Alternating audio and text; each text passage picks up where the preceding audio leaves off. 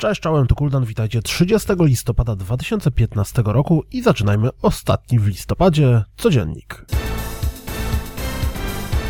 W związku ze zbliżającą się premierą Rainbow Six Siege pojawił się premierowy zwiastun, w którym mocno połączono sceny z gry z fragmentami tekstu Shakespeare'a. Zapewne wiecie już o tym z rogatej soboty, ale Disaster Report 4 plus Summer Memories powoli nadchodzi. Pojawił się japoński zwiastun gry.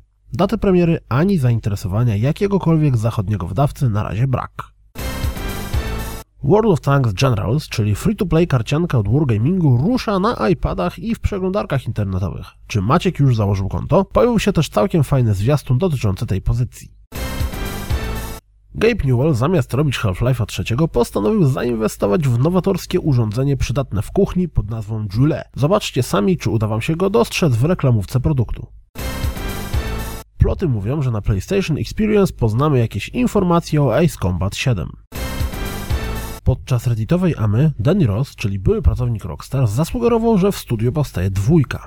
Internet jednogłośnie uznał, że chodzi o drugą część Red Dead Redemption. A może jednak to będzie Bully albo L.A. Noir?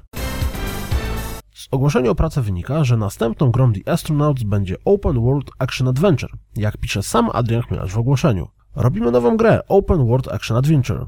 Będzie moc, choć oczywiście nie rzucamy się z motyką na słońce. W każdym razie, jak widać z opisu, tym razem robimy bardziej grę niż Explorera jak i ten. Choć nadal będzie w niej nastrój i historia, która ma ciężar, to bez ludzi i stworzeń, które to towarzystwo często chce nas zabić, się nie obędzie.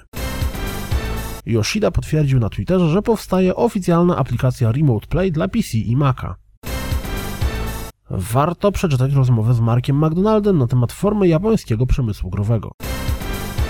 Dużo gorzkich słów skierowanych w stronę Fallouta 4 padło w tekście Let's talk about how Fallout 4 is a joke of an RPG. Zgadzacie się z tym? Jeśli jesteście zainteresowani Dreams od Media Molecule, to warto sprawdzić zapis streamu, na którym pokazywali grę, czy też program w użyciu.